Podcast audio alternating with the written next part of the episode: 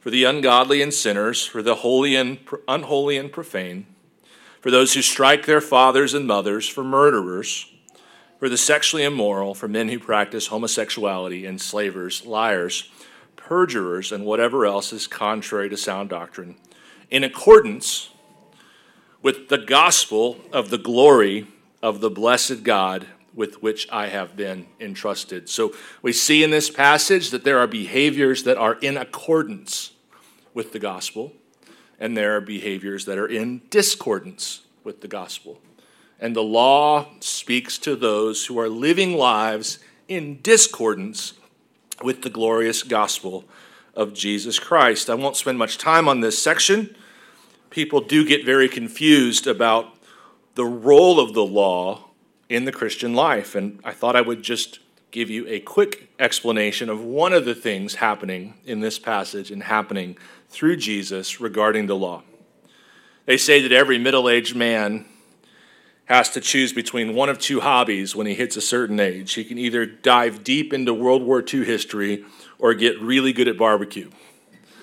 And I haven't declared my major yet. I'm kind of dabbling. I'm trying to decide which of those two I will get super into, but I, am a pretty big fan of World War II history.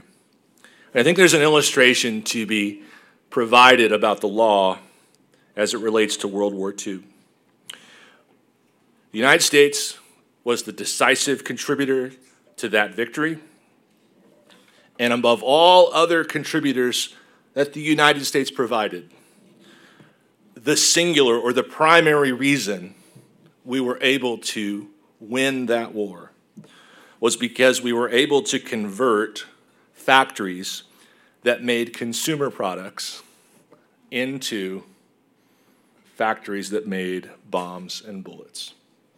This is probably logistically speaking, if you were just saying what is the number one means, it was this ability to pivot our industrial complex from making toasters and refrigerators and vacuums basically items meant to help people live good lives into basically violence factories, death factories.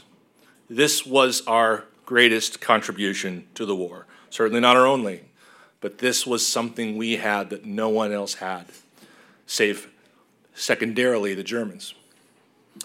So, in understanding what the law is to the Christian, you need to understand essentially that illustration, only in reverse. The law is God's munitions factory aimed to shell the unrepentant sinner into surrender. And when a sinner is saved and surrenders to Jesus Christ, that factory that once made bombs and bullets is converted into making toasters and refrigerators and couches, equipping the Christian for the good life. What is the law? The law for the sinner is a factory of violence meant to shell them into surrender, meant to show them that they are at war with the holy God. And then in Jesus, we are saved. And that same thing that same force, the law, doesn't go away. Jesus says he fulfills it. It, it. it, doesn't become irrelevant to us, it remains relevant to us. This is what theologians refer to as the third use of the law.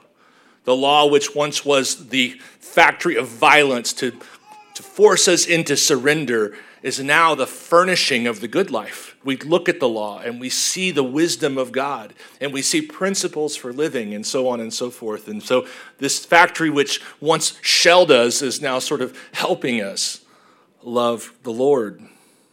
And that is an amazing thing to think about. That this, this thing which God created had its initial application in forcing us to repentance and forcing us to surrender, but had always intended by God to, once we surrendered, be the exact same tool that God would use us to show us how to raise our kids and what marriage looks like and how to run a government and so on and so forth. And so I wanted to touch on that because there is a consistent heresy within evangelicalism that is hostile toward the law and the life of the believer false. The law simply isn't what it was for us once, but it is extraordinarily useful and it is a gift from the Lord and it is good. Second, we see the glorious Lord. Look at verse 12. Why did the law get converted from a bomb factory for us into giving us a good life? Because Jesus fulfilled it. Look at verse 12. I thank him who has given me strength, Christ Jesus our Lord, because he judged me faithful, appointing me to his service, though formerly I was a blasphemer, persecutor, and insolent opponent. But I received mercy because I'd acted ignorantly in unbelief, and the grace of our Lord overflowed for me with the faith and love that are in Christ Jesus. We see the good law. I want, I want you to see the glorious Lord. I recently came across something that a Muslim apologist had written. So, this is a defender of the Muslim faith. And he just accidentally scored a touchdown for the Christians. Um, in, in providing his greatest, or what he thought of was a great defense against the Christian faith, he accidentally sort of scored on his own goal. Just listen to what he wrote. Imagine believing Allah was stripped naked by his own creation and dragged, whipped, and beaten, then finally hanged on a cross and killed. Imagine believing the hands of Allah, which are outstretched and contain infinite bounty, were forcibly tied together, pierced, and broken. He just did more to praise the glory of the gospel than many theologians have done. He just did more to praise the glory of our Lord and Savior Jesus Christ. Because indeed, the hands full of bounty, the hands outstretched to provide and sustain and rule and subdue, surrendered to sinful man, so that through this surrender he might fulfill the law on our behalf. And it's no wonder that Paul says, after, after declaring such things, Paul says, To the King of the ages, immortal, invisible, the only God, be honor and glory forever and ever. Amen when your critics keep accidentally esteeming your Savior, you know you've probably found the right thing. And we have, wholly, do- wholly due to Christ's goodness, we have found the right thing. We have found Jesus Christ who converts. Now, let's talk about this for a minute. Who converts this factory of shelling into a factory of blessing? Uh, let's make, let's make one thing very clear about this. You are saved by works just not your works. You are saved by the fulfillment of the law. You are saved by the fulfillment of the law. You did not fulfill the law. So, just so we keep our sense of compatibility between law and gospel, they are not in contra- contradiction or, or competition. You are saved by works, the works of Jesus Christ. You are saved by the fulfillment of the law. Jesus Christ fulfilled the law on your behalf. And so we see this great and glorious gospel in verses 8 through 17. And then we see a familiar pattern that arises all over Scripture where an amazing promise of God is presented. We are usually going to find, after that amazing promise, some warning against presumption. Now, the next time you read through the whole Bible, you can mark this particular pattern. It's all over the place. An amazing promise is presented, and then a warning against presuming on that promise. And you can find this all over the place from Deuteronomy to Hebrews and so on and so forth. In fact, all week as I was studying this chapter, I thought of Hebrews 2 that says very early on in verses 1 through 3 How will we escape if we neglect so great a salvation. So, what we've seen initially is this amazing salvation, which God had in mind for all time. And now we see in verses 18 through 20 a warning against presumption. If you're, if you're keeping notes, we've covered the good law and the glorious Lord, and now we will see this great loss. Look with me in verse 18. I, This charge I entrust to you, Timothy, my child, in accordance with the prophecies previously made about you, that by them you may wage the good warfare, holding faith and a good conscience. By rejecting this, some have made shipwreck of their faith, among whom are Hymenaeus and Alexander, whom I have handed over to Satan, that they may learn not to blaspheme. So, what is this great loss that we're talking about? we're talking about this phrase made shipwreck, made shipwreck of their faith in verse 19. By rejecting this, some have made shipwreck of their faith. Not only Hymenaeus and Alexander, but others, and including Hymenaeus and Alexander. And we need to think about what this warning against presumption means. What is a shipwreck of faith? So here's the dead honest truth the Bible's data on this question is intentionally incomplete. We do not have enough information about this to draw distinctive, decisive conclusions. There is a t- tendency in some areas for the Bible to leave certain questions open to question so that the reader will ponder, contemplate, and consider in more detail. Now, what we can say about this issue of a shipwreck is the, one of the reasons why it is so difficult to discern well, what is a shipwreck of the faith is because there are two categories of broken disciples that appear to be the same, but are very, very different. And the way that I would describe these is you've got on the one hand, a, a I'm going to call them a deceptive disciple, okay? You've got a deceptive disciple. And then on the other hand, you've got a deceived disciple. And these are two very different things, but they look similar, okay? What is a deceptive disciple? Well, Jesus in Matthew 13, he teaches about this idea when he talks about the parable of the sower and the soils. And he talks about certain kinds of seeds that fall on certain or certain kinds of soil that when the seed falls on it, it appears to be good and grow, and then of course it doesn't grow. Here then, this is verse 18 of Matthew 13, here then the parable of the sower. When anyone hears the word of the kingdom and does not understand it, the evil one comes and snatches it away, uh, snatches away what has been sown in his heart. So there's one category, it's like you don't even see any fruit. They, just they just never show up. Those people would not deceive us into making us think that they were disciples. The next two would.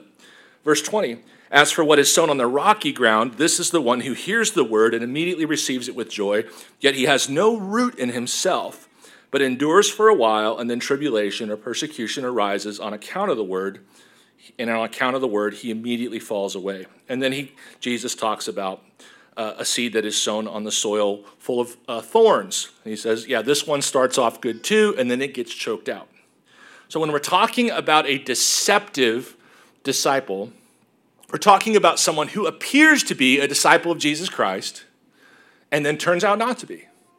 And in the story of Jesus, God, the, the master story writer, includes a character that fits that bill. And there's a character like that in a lot of Bible stories. And the character in the Jesus story is Judas, someone who appeared to be a disciple, but who was not. Were Hymenaeus and Alexander those kinds of guys? Is that what Paul means by shipwreck? Maybe. But there's another category and that's the deceived disciple. The deceived disciple is actually a Christian, but they are in a moment of weakness, in a moment of bondage, in a moment of being deceived, they appear not to be. Or the evidence of them being Christians is extremely suspect. So think back to the Jesus story again. You've got Judas, Okay, we know like okay, we know what he is. But then what about all the other guys? Well, they all deserted him. Now, there was a moment in that desertion when they fit the bill of what Jesus describes in Matthew 13 20. there was a moment when they looked every bit like they were seeds sown on rocky soil. Let me read verse 20 of Matthew 13 again. As for what was sown on the rocky ground, this is the one who hears the word and immediately receives it with joy, and yet has no root in himself, but endures for a while, and when tribulation or persecution arises on account of the word, immediately falls away. Well, that just looks like Peter. So these two categories, the deceptive disciple, the one that's not really, but appears to be, and the deceived disciple, the one who really is, but is in a season of life that really makes it challenging to discern the, to discern with certainty the reality of their salvation. This is why we can't decide what a shipwreck is exactly. I think the way that I would talk about it is simply this. Some shipwrecks can be salvaged, and some shipwrecks will be sunk. Some shipwrecks can be repaired and returned back on their voyage, and some shipwrecks will come to total ruin. And if you're in a position where you're close to being a shipwreck, or you look and maybe consider that you are a shipwreck, this is obviously a great warning against presumption. It's like, if I can't tell you and the Bible won't tell you, how can you know? how this will all end. The heart is deceitful and wicked. What is the solution to the problem of shipwreck? What is the solution to both categories? Well, this is a very interesting thing the Bible does. The Bible probably doesn't give the average Christian concrete assurance, probably doesn't even intend to give them that, because that leads to a level of presumption. So I'm not sure that there is this absolute concrete uh, assurance that should endure through all seasons. If you're in a season of ignoring Christ, if you're in a season of great bondage to sin, it's probably not God's intention that you feel absolute assurance in that time. I think that's just how the Bible talks about these sorts of things. The Bible could be way clearer if it wanted us to have concrete assurance in all times. It, it just doesn't seem to be trying to do that. God doesn't seem to be interested in doing that. Now, we would certainly be interested in having that if we wanted to have our fire insurance and also live like we want. But the Bible doesn't seem to do that. The Bible says, like, here's this great, glorious salvation. It's more amazing than you can imagine. It's all of grace. Jesus is amazing. Don't presume. That seems to be the basic pattern. So, what do we do to make sure that we're not presuming? Well, and then also, what do we do to make sure we're not like seeing a shipwreck behind every corner? Okay, so here's the idea I think the Bible is presenting. You should not presume, but you should not have some fear that apostasy is lurking behind every corner. You should have confidence in Jesus' saving power. You should have confidence in the promises of God, but you should also not be presumptive. And here's how I think the Bible does that the Bible essentially tells you exactly what leads to apostasy. So you're able then to look and say, Am I on this path? And if I'm not, then I don't need to live a life of insecurity and worry and nervousness. But if I am, I probably should be a little insecure and nervous. And so there are multiple passages that just say, if this is your life, you should worry. And that's, that's very helpful because that way I don't have to keep in mind all possible threats. I can simply look for these things. And this passage has a definitive cause for shipwrecks. It doesn't have a definitive explanation of what a shipwreck is. A shipwreck could be a deceived Christian, a shipwreck could be a deceptive Christian. It doesn't have that. But what it does give us is a definitive cause for shipwrecks. And that cause is in verse 20 or verse 19, but I need to read 18 again because it's kind of connected. 1 Timothy 1:18 This charge I entrust to you Timothy my child in accordance with the prophecies previously made about you that by them you may wage the good warfare holding faith and a good conscience. By rejecting this some have made shipwreck of their faith. Okay. We're on verse 19 need your attention here. We want to be careful. This is an extremely sensitive subject. So we want to be careful. I want to pay attention. And, and I, I can't get uh, polemical with you here because I don't want to pull up wheat that is actually wheat. I, I, you need to do the work on you. Don't make me do the work on you. I'm going to give you information. You be the one who does the work on your heart right now, okay? Ask the Lord to help you. We can see very clearly in the Greek that what Paul says caused the shipwreck of many, not just Hymenaeus and Alexander, but there's some involved here, is one thing. It says, by rejecting this, some have made shipwreck of their faith.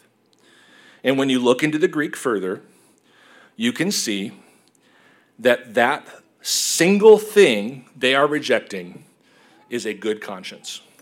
Paul mentions two things faith and a good conscience. When he says, by rejecting this, the Greek article is referring directly to a good conscience. How do you know you are in danger of a shipwreck? you are rejecting a good conscience. We need to understand what that means, but that's explicit here. This is the cause of shipwrecks rejecting a good conscience. Okay, so now we need to understand what a good conscience is. Um,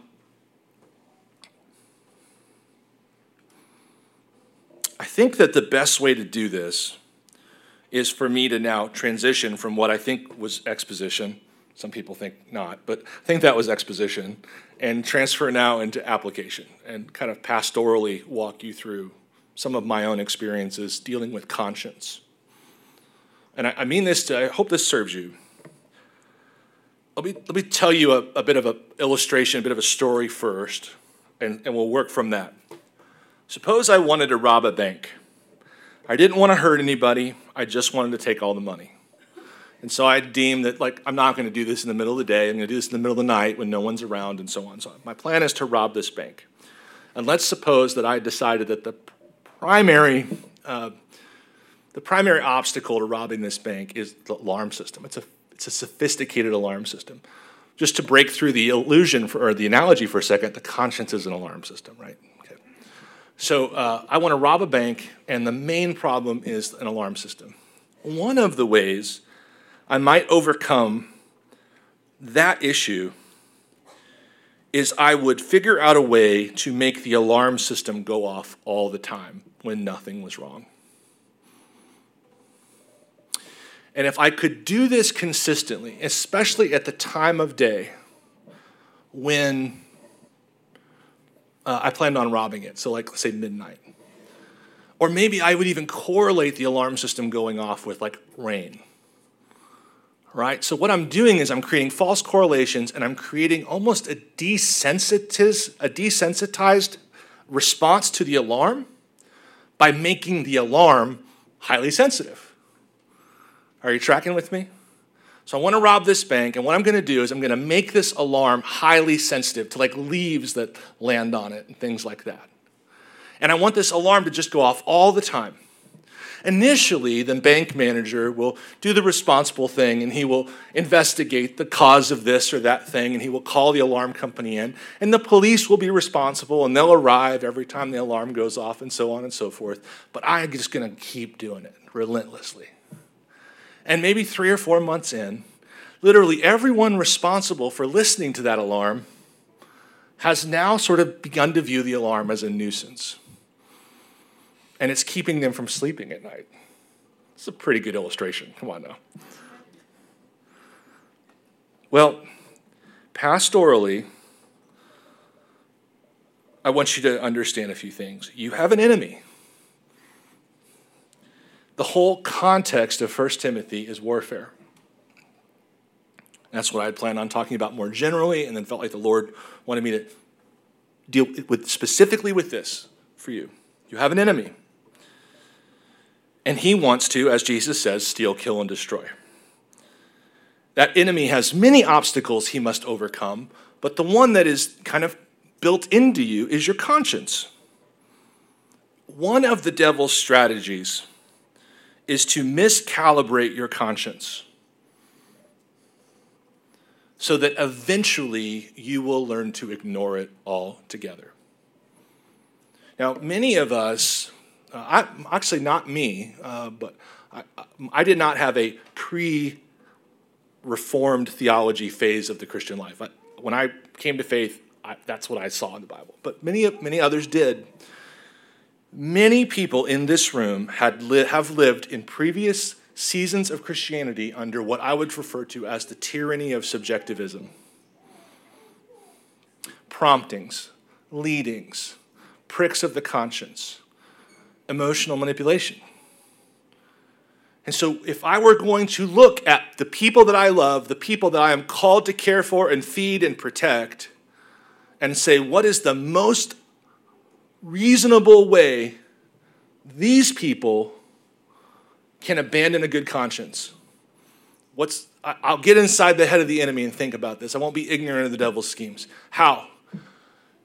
If you have gone through a season of life in your youth in a different denomination and another faith tradition, or even just this is how you're naturally wired, it's how I'm naturally wired, to have an extremely sensitive conscience, I want you to be aware that at some point, initially you may have played along and you may have tried to come to the uh, figure out like why is the alarm going off here and why is the alarm going off there and why is the alarm going off here? But eventually it's very possible dear christian that you have chosen just to stop listening to the alarm. And you have responded to the tyranny of subjectivity with almost a non spiritual objectivity, in which the actual relationship with the Holy Spirit, examining your heart, that is inherently at least somewhat subjective, has been abandoned because you found all of that to be excruciatingly difficult to navigate. So let me just say something very plainly about the nature of the world that you live in, dear friend. You live in a world where bad people with seared consciences will manipulate people with sensitive consciences. This is the world you live in. You live in a world where bad people with seared consciences will manipulate people with sensitive consciences. 1 Timothy 4 1 through 5 provides an example of this. Now, the Spirit, 1 Timothy 4 1 through 5. Now, the Spirit expressly says that in the later times, some will depart from the faith by devoting themselves to deceitful spirits and teachings of demons, through the insincerity of liars whose consciences are seared, who forbid marriage and require abstinence from foods that God created to be received with thanksgiving by those who believe and know the truth. For everything created by God is good, and nothing is to be rejected if it is received with thanksgiving, for it is made holy by the word of God in prayer. So, what we see in this text is exactly what I just told you deceitful spirits working through, I'm sorry, but this is just, this is just truth time, working through the Faucis who have seared consciences, who are simply in it for power. They are not having trouble sleeping at night by lying about gain of function or something. Like they're just utterly soulless Nazgul types, okay? And what they will do is they will go to you, sensitive conscience sheep, and tell you what loving your neighbor looks like. That's in the realm of politics. But, friends, I've grown up in the church, and many a minister sometimes maliciously, sometimes through his own error, has done the same to countless ears, countless young ears, and created an overly sensitive conscience that initially may result in a kind of extremely careful piety, but almost always in the end produces a Christian in their 30s or 40s who has turned off the alarm system altogether and watches whatever movie they want drinks as much as they want, spends as much time alone as they want, spends their money on what they want, having completely abandoned the conscience altogether. And friends, I get it. I've been there. Absolutely have been there. Have absolutely gotten to that moment where I just shut off the system because the system itself was so miscalibrated. And it truly was. So miscalibrated, so overly sensitive, so manipulated by so many people, I, I just really didn't even know. And so, what is the most likely pathway for the most people in this room for you to wind up, wind up shipwrecked via rejecting a good conscience? It is what I'm describing here a baby with the bathwater approach to subjectivity in the Christian life. It is a baby with the bathwater approach to promptings and voices from the Lord, to subjectivity and to alarms of the conscience. And friends, I can just tell you that a highly sensitive conscience is really only a few steps away from being a seared conscience.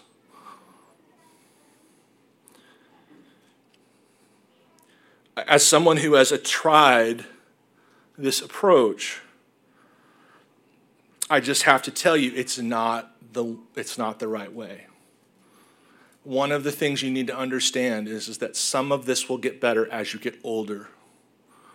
A sense of proportion is a fundamental to a successful Christian life, and it's just not very easy to have a sense of proportion in your 20s.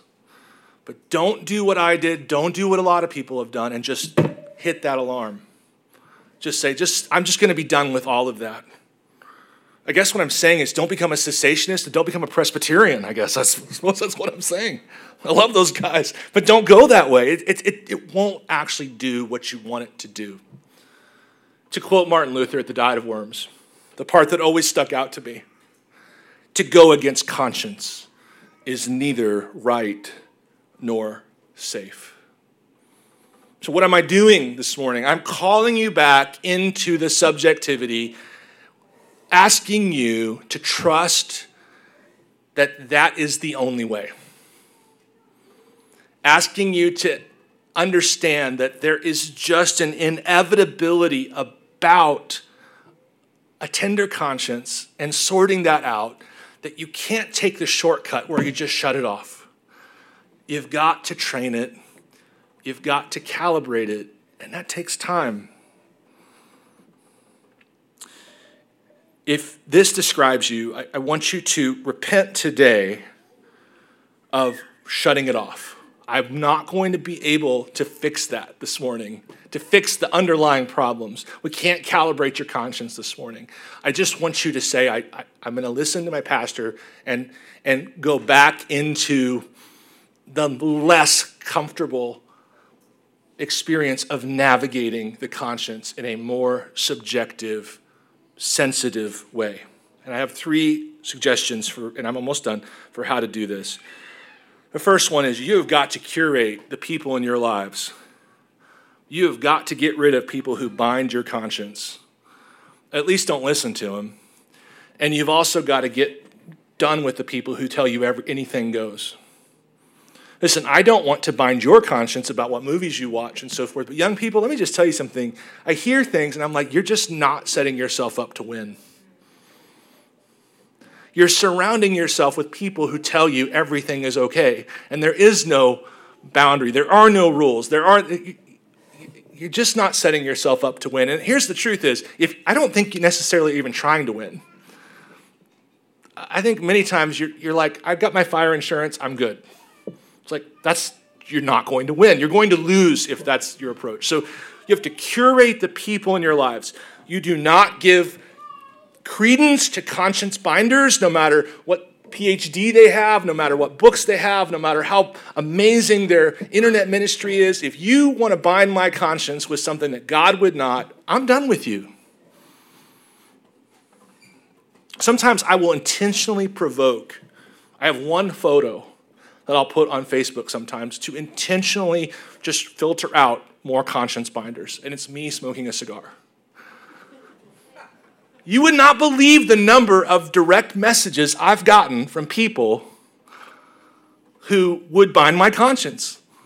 on that very thing. It's like, listen, I love you. I, am not, but, but I'm not going to listen to you. You don't, you don't know how to do this.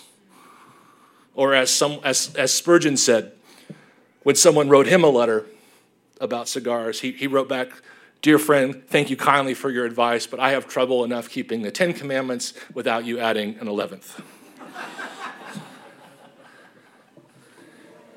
to be highly suspicious of anything that comes in social justice, racial equity, white guilt, masks as loving your neighbors, like um, King James only, this and that, and blah, blah, blah. It's like, stop, stop. You are doing something really bad. I know you don't realize it, but you're being used by the devil to make it harder for people to listen to their consciences. You're adding noise to the signal. So, number one, you need to make sure you're curating the people in your life. And here's the thing you need people in your life who will actually play this game with you. Be like, you ask, hey, is this such and such a problem? I'm kind of feeling weird about it. They're like, you know, it wouldn't be for me, but let's explore if it is for you. And vice versa. It's a fundamental individuality to love. It's like, you must stand before your God. How do I help you do that? Not become me. So that's first thing. Secondly, you just need to see the conscience the way that Paul sees the conscience. And what I mean by that is, is the man just talks about it all the time. The conscience isn't a unfortunate flaw in his design. The conscience is a key part of his ministry and his progress in the Christian faith. And I, I, I mean, dozens of passages. I, I won't stick them in at 1104 on Sunday morning, but there's just a few I do want you to see. In Acts 23, he says, Brothers, I have lived my life before God in all good conscience up to this day. We saw two weeks ago in 1 Timothy 1 5, the aim of our charge is love that issues from a pure heart and a good conscience and a sincere faith, holding faith and a good conscience. By reject, oh, sorry, I skipped over. But the aim of our charge is, is the love that issues from a pure heart and a good conscience. He starts 2 Timothy Verse 3, chapter 1 I thank God whom I serve, as did my ancestors, with a clear conscience. And here's the one I think is most important for our purposes Acts 24 16. I always take pains to have a clear conscience before toward both God and man. And here's the I think where you really need to feel gut punched by the Lord right now, okay? Some of us stopped listening to our consciences because of what Paul just says there. We want an easy, soft, comfortable, cohesive life. And Paul says, I take great pains to listen to my conscience. And you don't want pain. And so you've hit that alarm all the way off. It's like, no, stop being so entitled. I a, good conscience and a good relationship with your conscience will involve, as Paul says in Acts 24 16, great pain. It's worth it. And this is another piece that I'm going to leave you with. If you love comfort, you have probably been shutting down your conscience because those two things are not compatible. Consciences are uncomfortable. They very rarely just start beaming praise. They very rarely say, Chris, you are doing great. And of course, if that happened, I'd probably start freaking out about that. If you love comfort, you are probably shutting down your conscience. Now, it may just be in one particular area. If you love money and you are not being generous toward God, you are, I guarantee you, disobeying your conscience. But this desire you have for financial security is overwhelming your conscience. And you're, you're, you're on your way to shipwreck, friend. If, if, if you love, uh, if you have a lust problem, your conscience knows. It does. But you have this desire over here, and so you're shutting it down. Friends, when you hit that conscience snooze button, we don't have to worry about apostasy coming from all directions. We know where it comes from. It comes from the conscience snooze button. It's completely understandable, both as a sinner and also someone as a highly, with a highly sensitive conscience, why there would be multiple motivations for shutting down the conscience. And third, I'll leave you here. one of the best things for your conscience is to take communion as you are taught to take communion. 1 Corinthians 11 23. For I received from the Lord what I also delivered to you that the Lord Jesus, on the night when he was betrayed, took bread. And when he had given thanks, he broke it. Pause. Jesus had a perfectly calibrated conscience. His conscience was perfect. That's so cool. Let's ask Jesus to give us some of his conscience, right?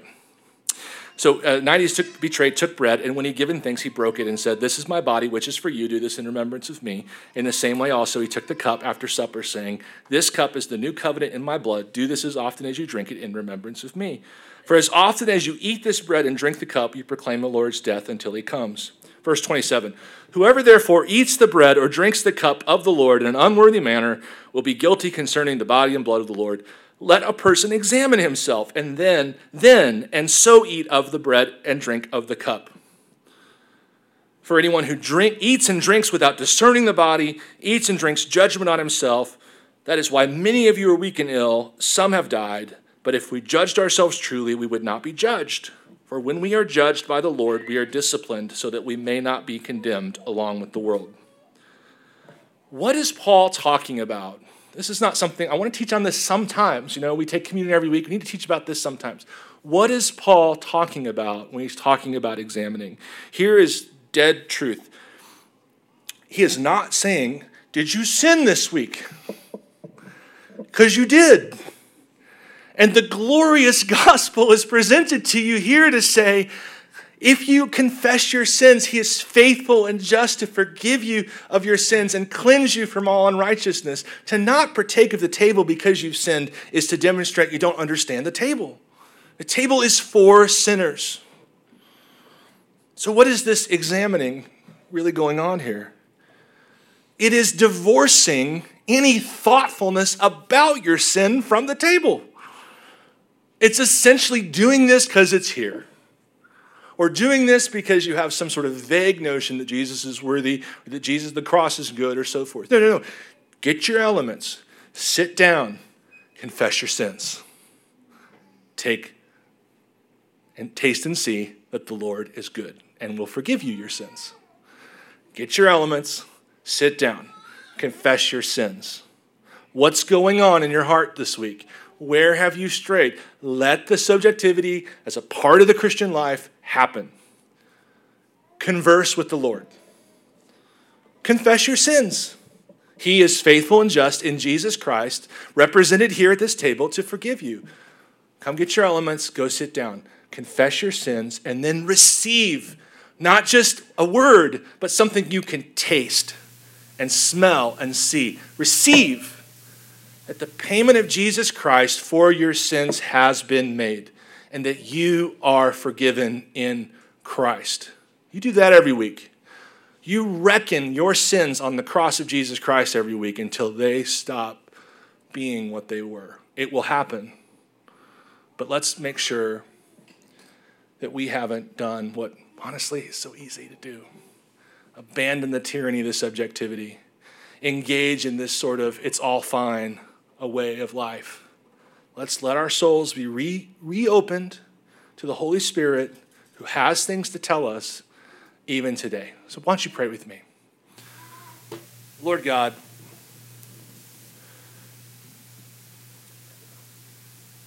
there are lots of enemies that would do terrible things with our consciences.